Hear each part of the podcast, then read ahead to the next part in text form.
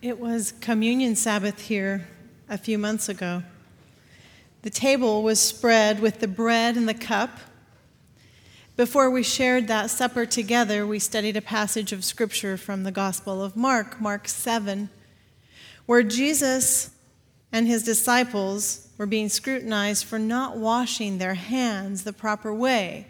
They weren't following the cleanliness rituals. This was a problem for the Pharisees.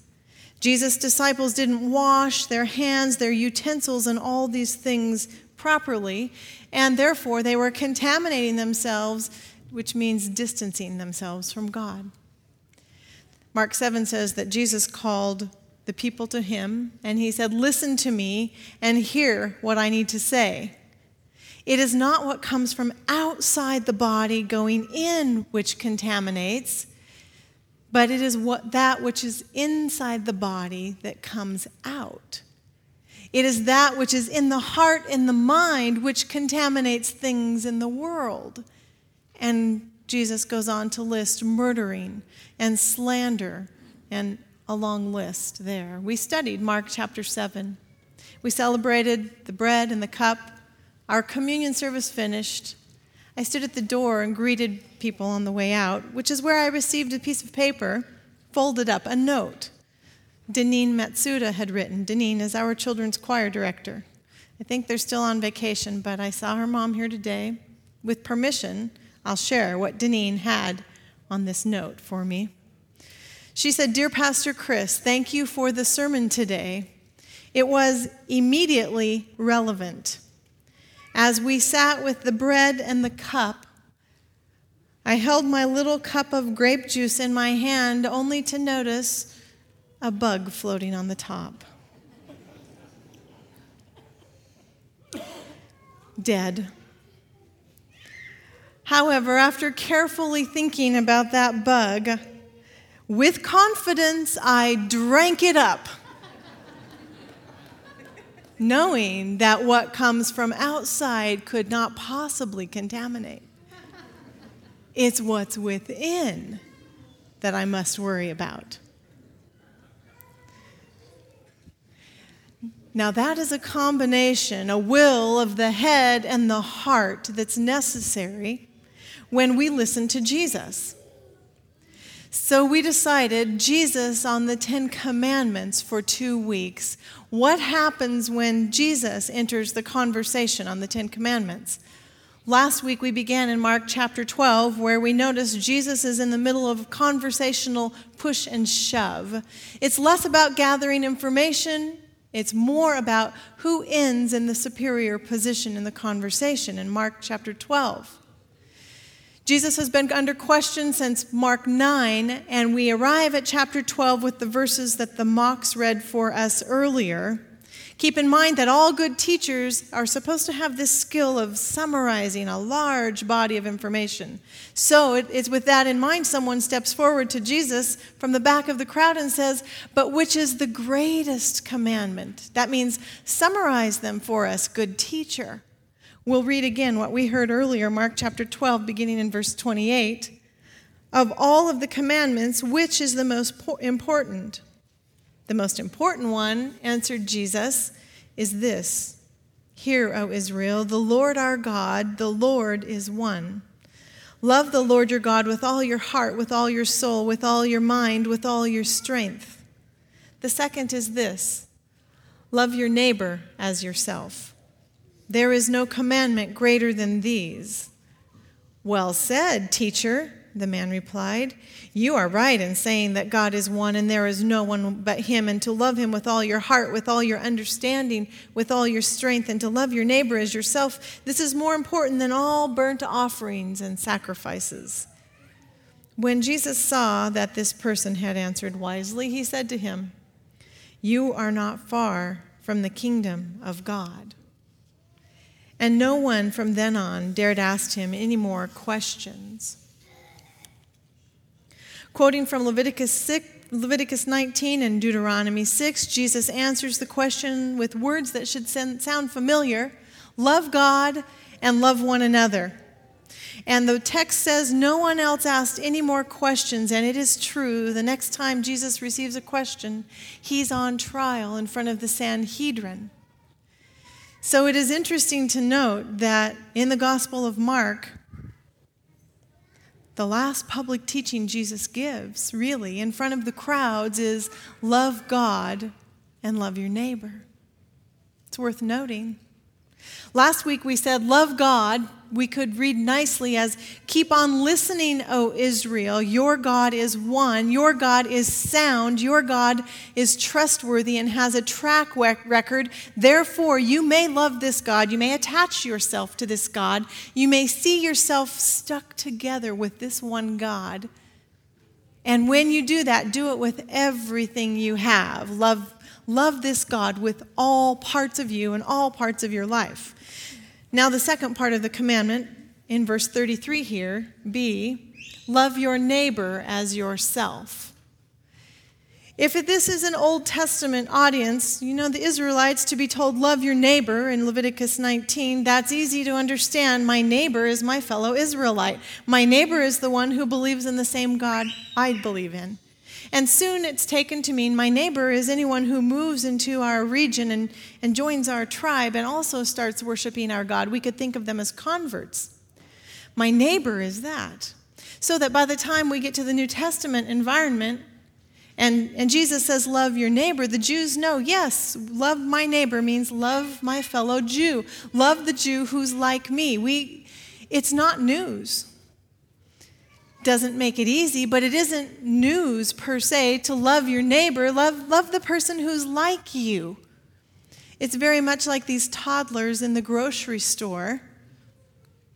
Someone moves into your neighborhood who's like you, and it's pretty easy to reach across and love someone who's similar.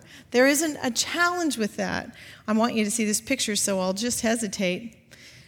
It's very much like us with the Spanish group with, among us.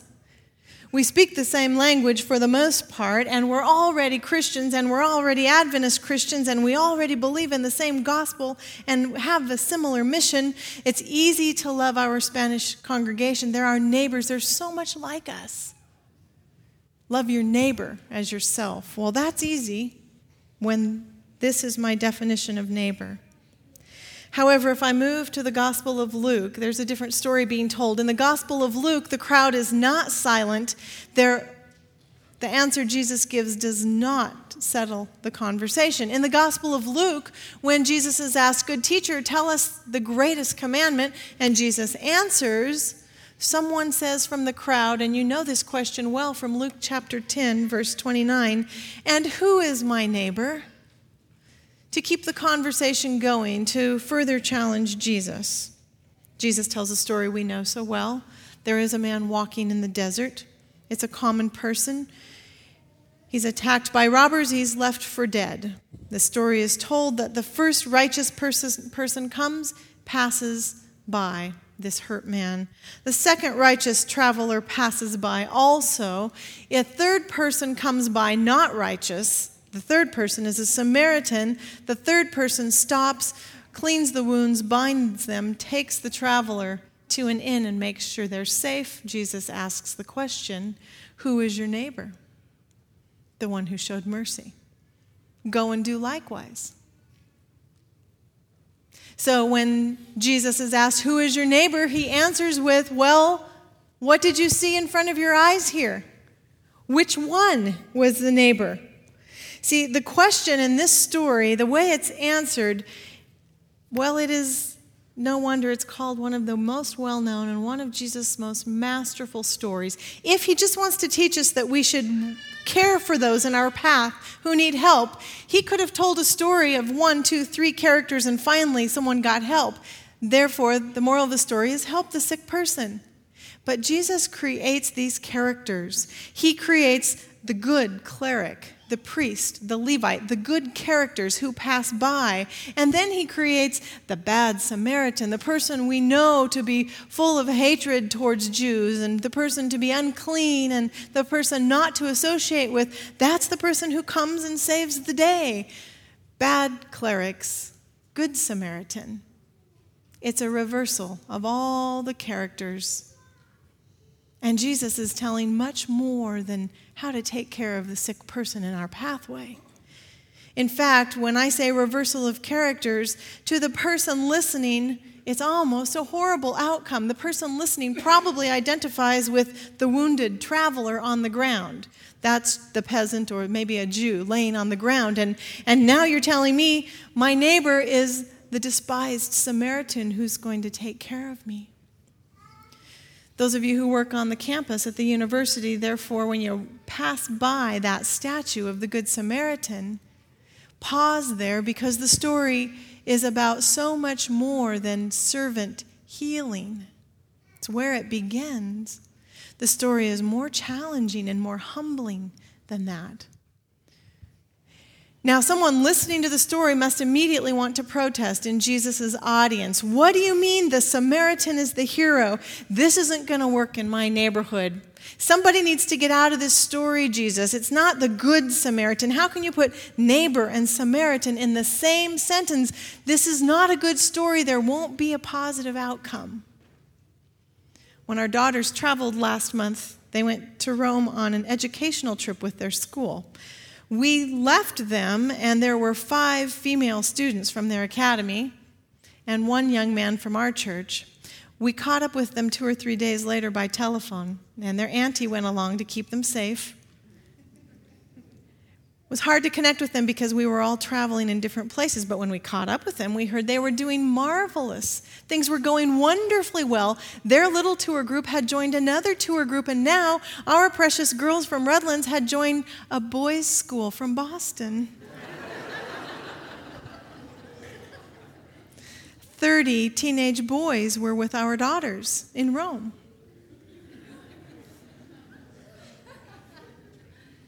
We were ready to get on a plane and go to Rome. This is not a good story. Take some characters out. This cannot have a positive outcome.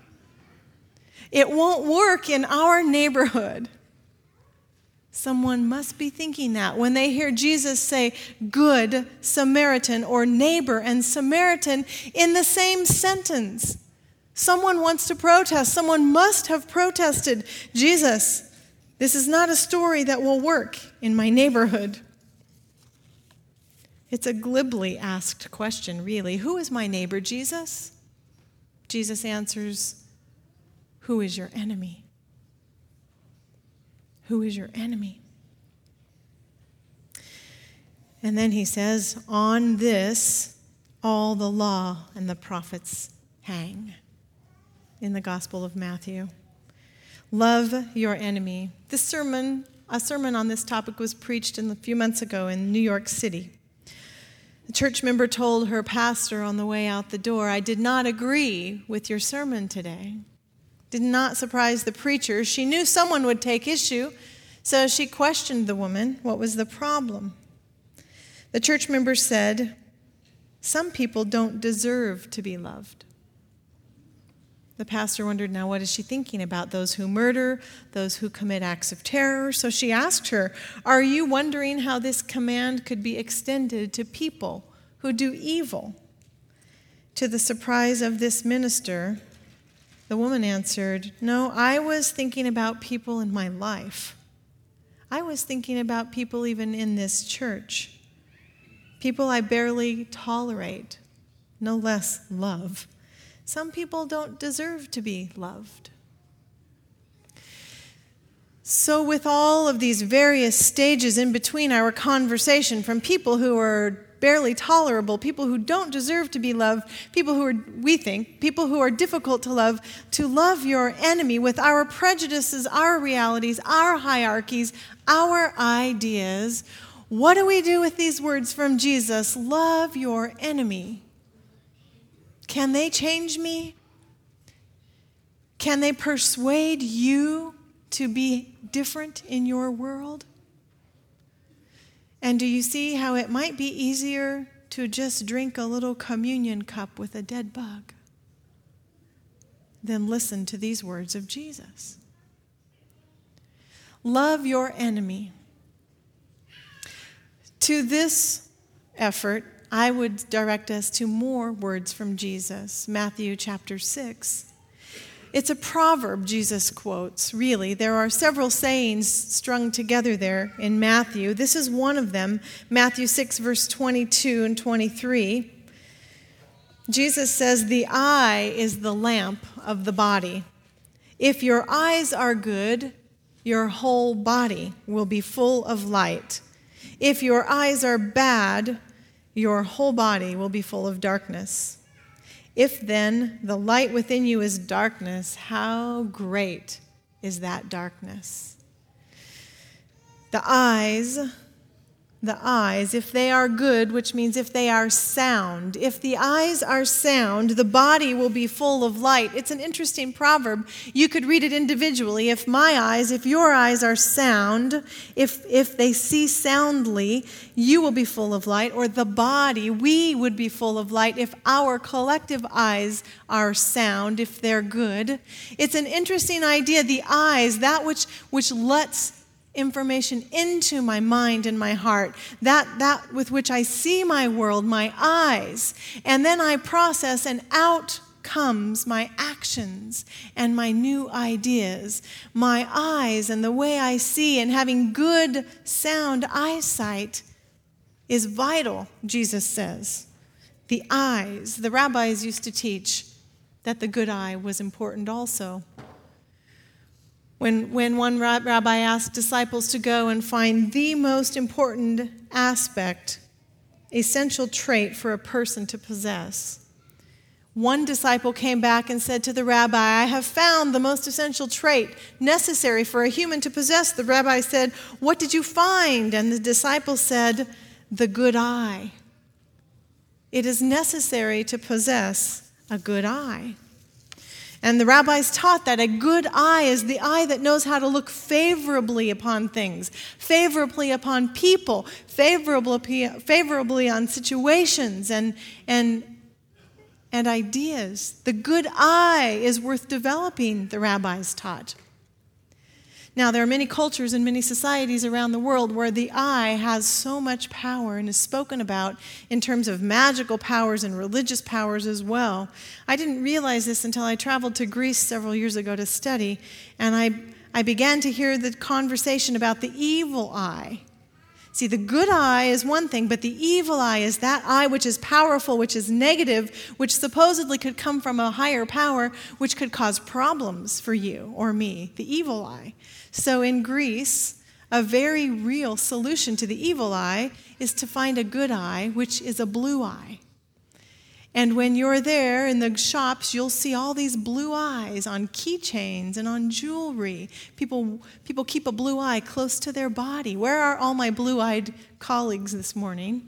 This is a good story now for you blue eyed folk. The blue eye in Greece is more powerful than the evil eye. So you want a blue eye around you. And a Saturday born blue eyed person is the most powerful to have around you. Anyone Saturday born blue eyed besides me?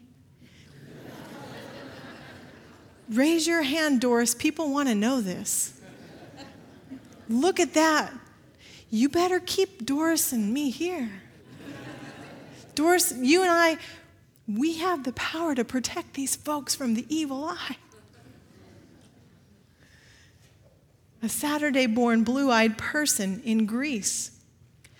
Developing the good eye. The eyes are important in cultures all around the world. The rabbis teach develop a good eye towards humanity. It is possible for you to develop it, to see the good, to find the good, to see maybe as Jesus sees, to see maybe with the lenses of God. Would that be something?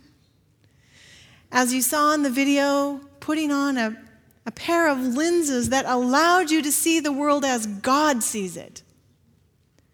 I picked up a pair of glasses this week and put them on sunglasses, and I think they belonged to my sister because I couldn't see out of them.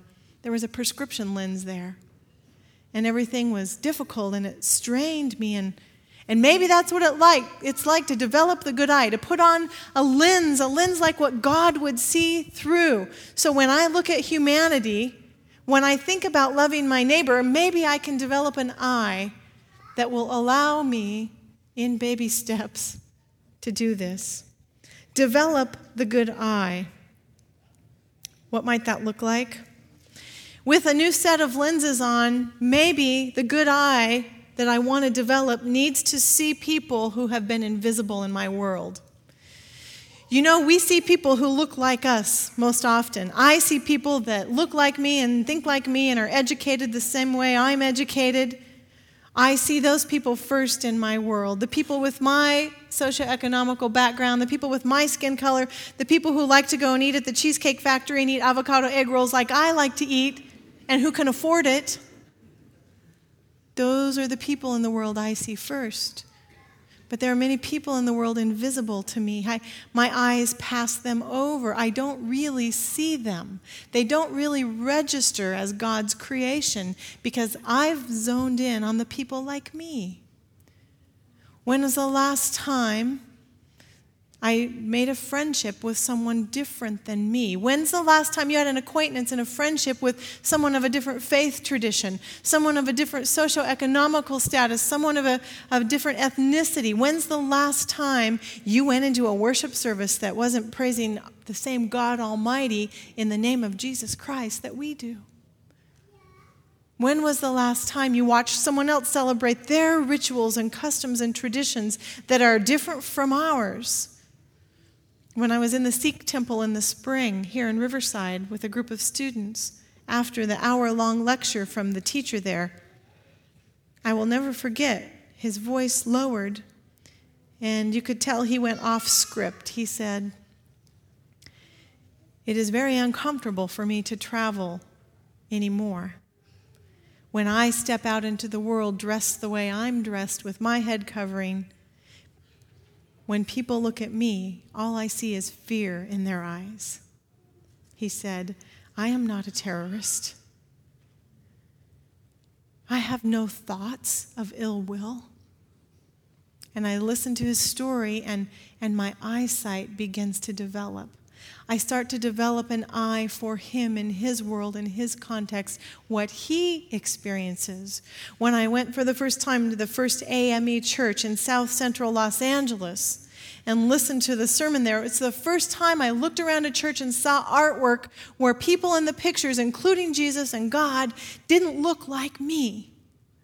And I was 30 years old and I sit with that group of worshipers, and my good eye begins to develop. I start to see through their lens, through their world.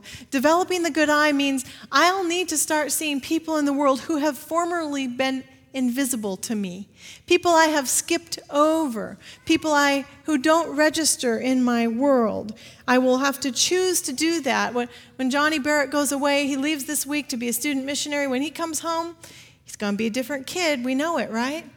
He's going to have developed eyesight from another culture, just like Tottens and Kohlers and the rest of our young adults who've gone away for now this, this next school year. They'll come home with an eye developed for good. They'll see more like God sees in the world, I believe. Developing the good eye, look for those who have been invisible.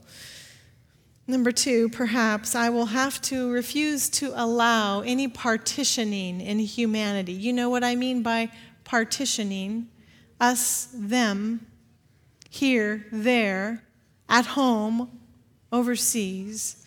You and me, we're the same. Everybody else is different. Maybe I'll have to not allow that any longer. Partitioning of humanity. One of my professors said to me, We are all connected in this world. Do you know how many problems we would solve if we realized we're all connected in this world? For seven years, I've been thinking about that. We're all connected in this world. No wonder Paul says there is neither slave or free or Jew or Gentile or any of those because we're all connected in this world. I can't allow partitioning of humanity if I want to have a good eye. And if you decide to take that seriously, I'll remember the first time in my home I told someone, I'm sorry, we don't speak that way in this house. We don't say those words in this house when we talk about people. No partitioning of humanity helps me develop the good eye, the eye that sees like God sees, the lenses I could put on that help me see that, that humanity, it, its potential, that I can see my neighbor in the world. Third, maybe this is, happens simultaneously as I as I don't partition humanity, I, I choose to see those who've been invisible, I, I take myself and I, I sort of bring myself back where I belong. Think about your world. I've only thought about mine the last couple of weeks, paying attention to every time I thought I was just a little better than the last two weeks a little more entitled, a little more deserving, just a little superior. And it reminds me of the text we studied in January and February, Romans 12. Don't think more highly of yourself than you ought to. Maybe I need to read that text every day as I, as I elevate the rest of the world that I haven't been seen and I, I put myself where I belong. I'm not, I'm not on a higher plane. I called the county offices week before last. You know, I confess everything to you. You know, I got a speeding ticket a, a while ago. And because I, I want to protest my speeding ticket for going six miles over the speed limit on the freeway, I, I had a court appointment. Could not make the court appointment two weeks ago. I needed to call the county and change it. I couldn't do it online. I needed to talk to a person in the county office in the, in the traffic division. I began making my phone calls 10 phone calls, 20 phone calls, 30 phone calls. I'm looking for a live body. And, and, I'm getting a little nervous because my court date is the next day. And I have visions instead of being in staff meeting, I will be in the county jail for failure to appear. I started counting because I couldn't believe it was taking this many phone calls 30 phone calls, 40 phone calls, 50 phone calls. I couldn't find a person. And I thought, well, perhaps I should try a new department. I'll call administration so I can complain. 50, 60 phone calls, nobody's answering the phone down there at the county offices. 60 phone calls, 70 phone calls, and we're getting close to 5 o'clock. And I'm panicked, and I'm thinking, what is wrong with these crazy people? Why can't they just answer the phone? Every time it rang, it went to an answering machine and another answering machine and taped message, and no one's available. And then I thought, if I'm the county, where would I put a live person? Where would I want to make sure I don't miss the phone call? In the payments department, where they take your money, where they take your credit card number, right? So I called the payments department on phone call number 84 I got a person. I was driving, I'd been in the office and over at the academy for appointment, and I was on the road and I was so excited. I got a person on, and I said to her, Your phone call number 84, don't hang up, don't hang up. I need help. Can you tell me what to do? I'm supposed to be in court tomorrow. I can't be there. I, I need to know what to do. You go on the website, and she begins to give me instructions, and I'm driving, and I say, Will you just stay on the phone with me? I'll get to my computer. Don't hang up. Could you just stay with me while I go to the website you're talking about? And she said to me, Well, I could do that, but then I wouldn't be getting my work done, would I? Yeah, thank you. I love it when you sympathize with me. That's what I thought too. And what is already bubbling inside of me, I tell you, because it's ugly. And maybe you can relate to it too. She says, Well, I could stay on the phone with you, but then I wouldn't be getting my work done. And ah, I said to her, Did you just say that? You wouldn't be getting your work done? I'm sorry, I thought I was your work. And I hung the phone up on her. You people.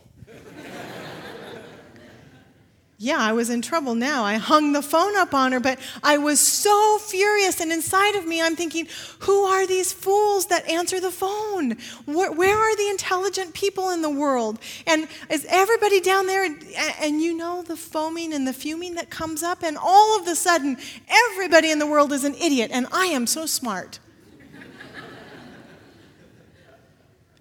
Everybody in the world couldn't do any, enough to satisfy me. I have a busy life. I can't be bothered by this. I have things to do. I have you people. And I am so important. And it took me two hours to calm down before I realized oh my goodness, does self, does self need to get back in the right place here? When I sense my entitlement and I think I'm more important and I am more educated and I live in the most sophisticated country in the world and I begin to become elevated, it is difficult for me to make the adjustment in my vision to develop the good eye for the rest of humanity. Do you see that? I want to develop a good eye. Do you want that?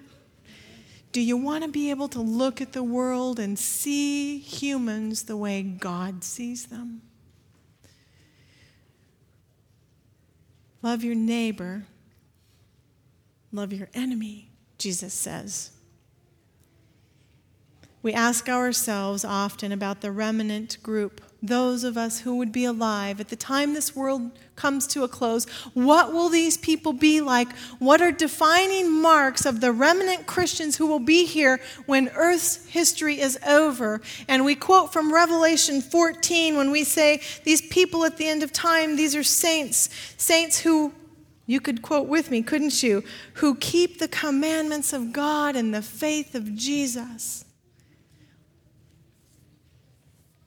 Hmm. Ellen White says in Christ's Object Lessons the last message of mercy to be given to the world is a revelation of God's character of love. Could it be, as I've said before, and I am persuaded that the remnant people are the people who are learning to love well? Could it be that the remnant people, those of us left, are those who've decided that all of our actions will come under the control of the love of God? Could it be that the remnant people, although we fail, we will work for and we will pray over and we will proceed towards and into love of this world? Is that the remnant people? Those who keep the commandments of God and the faith of Jesus. Well, then, Great teacher. What's the greatest commandment? Mm, that you love God with all your heart, that you love your enemy. Those are the words of Jesus.